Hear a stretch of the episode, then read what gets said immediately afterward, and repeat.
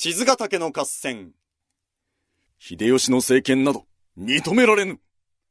清須会議に不満をたぎらせた柴田勝家は、信長の妹、お市の方を妻に迎え、我こそは織田家を支える中心であると、秀吉に示します。そして織田信孝、滝川一益と組んで、反秀吉連合を結成。秀吉方と対立を深めていきます。対して秀吉は、柴田勝家と戦うために、差し当たって必要なものがありました。城です。長浜城は清須会議で柴田勝家に譲ってしまったので、そこで秀吉は新しく獲得した山城の国に城を築きます。場所は明智光秀を破った山崎の天王山山頂。城の名を山崎城と言います。山崎城は柴田勝家と戦うことをはっきりと視野に入れて築かれました。天正10年1582年10月、秀吉は京都大徳寺にて、三宝子を模試として信長の葬儀を盛大に執り行います。これは単なる葬儀ではありませんでした。我こそは信長公の後継者である柴田勝家ではなく、我こそが信長公の後継者であるぞ、分かったなと、内外に示すためのデモンストレーションでした。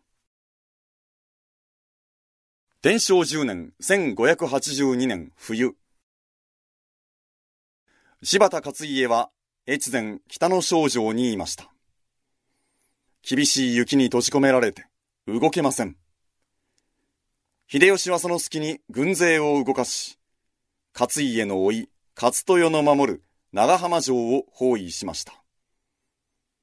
秀吉にとって長浜城は勝手知ったるかつての居城。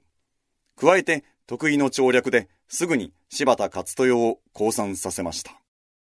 雪が溶けたら柴田は必ず攻めてくる。それに備えての下地作りでした。ほのれ、秀吉。お前の好き勝手にはさせぬぞ。岐阜城の織田信孝は怒りをたぎらせていました。先の清須会議では、秀吉のせいで後継者になれなかった上に、今回の秀吉による軍事行動です。ぐずぐずして折れぬと、岐阜で兵を挙げる準備を始めました。そうはいくか天正10年1582年12月、秀吉は素早く軍を動かし、岐阜城を包囲します。信孝は柴田勝家、滝川一益の軍事力を当てにしていました。柴田勝家は雪に閉じ込められて動けず、滝川一益は柴田勝家の命令がなければ動けない状態でした。ふぅ、仕方がない。降参する。織田信孝はあっけなく岐阜城を明け渡し、その上、自分の母と娘を秀吉に人質として渡します。こうして秀吉は長浜城と岐阜城を抑えました。雪解け次第、柴田勝家は必ず撃って出てくる。それに合わせての下準備でした。年明けて天正11年、1583年、2月に入って、秀吉は滝川一益を討伐するため伊勢に侵攻します。滝川一益は柴田勝家と気脈を通じ、越前と伊勢から、北と南から秀吉を挟み撃ちにしようという構えでした。秀吉はその一翼をもぎ取りに行ったのでした。しかし、さすが信長の重臣であった滝川一益、守りが固いです。滝川一益の居城である伊勢長島城、その手前の伊勢亀山城の攻略に、秀吉は散々手を焼かされます。時間だけが過ぎていきます。そうこうしているうちに、越前の柴田勝家が動きました。滝川殿の危機じゃ。もう雪解けまで待っておれぬ。3月3日、柴田勝家軍は、佐久間森政を先方として、越前北の少城を出発、北近江に進行してきます。雪解けはまだなので、雪かき妊婦を使って雪を掘り崩しながらの進軍でした。いよいよ柴田が動いたか。思ったよりも早かったな。秀吉は伊勢の亀山城にいましたが、すぐに軍勢を動かし、近江に向かわせます。3月17日、柴田勝家軍は、先方の佐久間森政は、琵琶湖北方8キロの行一山に陣を構え、柴田勝家は、行一山から北3.5キロ、柳瀬山の現場尾城に本陣を置いていました。対して秀吉は、静ヶ岳に桑山重春、大岩山に中川清秀、岩崎山に高山右近を置いて、柴田軍との間に柵を築き、向かい合います。一方で、若狭の庭長秀に連絡を取り、若狭から越前に攻め込んで、柴田軍の背後をつくよう指示していました。ああ、柴田勝家が、ようやく動いてくれたか。大喜びしたのが岐阜城の織田信孝です。織田信孝は昨年、秀吉に反旗を翻し、あっけなく降参させられました。そして母と娘を人質として差し出していました。屈辱です。それが柴田勝家が北近江に進撃したことで強気になり、またも調子に乗ります。それ秀吉の城を焼き払え岐阜城を出た織田信孝は、秀吉型美濃清水城を大垣城に放火し、秀吉に敵対する構えを示しました。殿、この状況を使います。三成、お前もそう思うか秀吉は織田信孝の母を処刑すると、自ら兵を率いて、長浜城を出て、岐阜城攻めに向かい、4月16日、大垣城に入ります。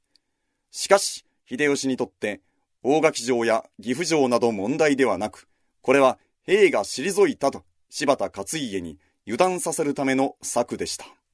よし、秀吉が引いた。今こそ攻めよう柴田勝家は秀吉の誘いに乗ってきました。4月20日、佐久間森政を大将とする柴田軍4000が、行一山を出陣。秀吉型大岩山砦に向けて動き始めました。余湖の西を大きく迂回し、大岩山砦に攻めかかる佐久間森政勢。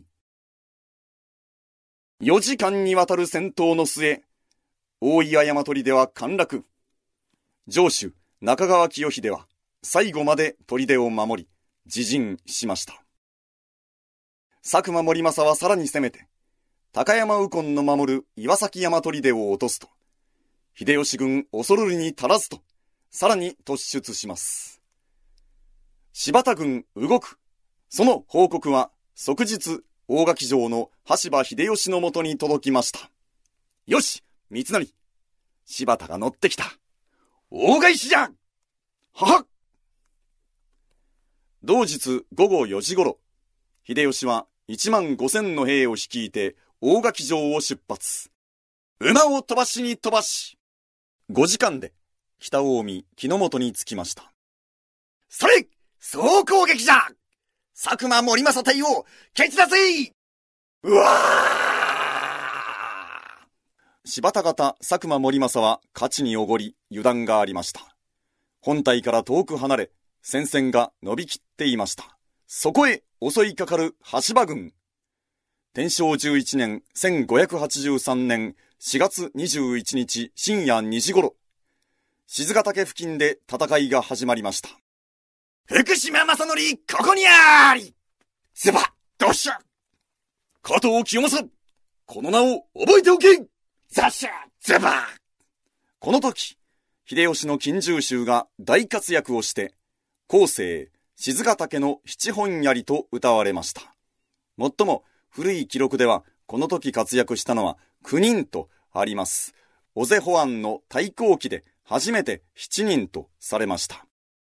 9本槍では語呂が悪かったのかもしれないですね。まあ普通に七本槍の方がかっこいいですからね。引け引け柴田方佐久間森政は散々に切り崩されて撤退していきました。さらに柴田軍にとって思ってもいない打撃がありました。前田利家が戦線を離脱したことです。おそらく前々から前田利家は秀吉に調略され、柴田勝家には味方しないと密約があったものと思われます。とはいえ、実際どうするのか。柴田につくか、秀吉につくか。前田利家は判断がつきかねていました。そこへ、佐久間森政が敗走したことで、やはり柴田はおしまいだと踏んで撤退することで、撤退することで、秀吉に協力したものと思われます。前田利家は塩津から越前に引き返していきました。前田殿が引いたぞなんだ？じゃあ我々も。柴田軍に加わっていた他の者たちも次々と撤退を始めました。柴田軍はもはやガタガタでした。それ一気に叩けわ秀吉軍は退去して柴田軍に襲いかかります。もはや柴田軍に抵抗する力は残っていませんでした。秀吉型の一方的な勝利となりました。柴田勝家は、越前北の症状に撤退。すぐに秀吉は、近江越前国境を越え、越前に侵攻。北の症状攻めの戦法を前田利家に命じました。つい先日、柴田勝家を裏切った前田利家を、柴田攻めの戦法として使おうというのです。本当にこちらに着いたのなら、柴田勝家を倒せるわけだ。忠誠心を見せてみろというわけです。4月23日から、秀吉軍による北の小攻めが開始されます。追い詰められた柴田勝家には、援軍のあてもなく、ただ一方的に滅ぼされるのを待つだけでした。24日、城に火が放たれます。ぐわーすまぬ。一。燃え盛る炎の中、柴田勝家は、妻、お市ともども、自害しました。その様子を、柴田勝戦記が語っていうことに。小谷のお方をはじめ、12人の将、34人の女房たち、ただいまの最後をごして、念仏照明の声の裏にも、また涙乱感たり。例えば緑瓶高岩、洋流の風に従うごとく、10日の梅雨を含むに似たり、いかなる邪剣の人も、剣を取り、これを外戦や。担いへ思い切り取り寄せ、引き寄せ。返す刀にて、胸の下より細の下に至るまで、断ち切って。五臓六腑を書き出し、文化を呼びて、首を打て。という。文化後ろに回り、首、蝶と打ち落とす。その立ちにて腹を切って死す。その他、孤高の神、84人。あるいは差し違え、あるいは自害し。天正11年4月24日猿の国、かの城に立てこもる柴田が一類、ことごとく相発るものなり。実力者柴田勝家が撃たれたことにより、旧織田政権下で秀吉と対抗しうる者は、徳川家康を残すのみとなりました。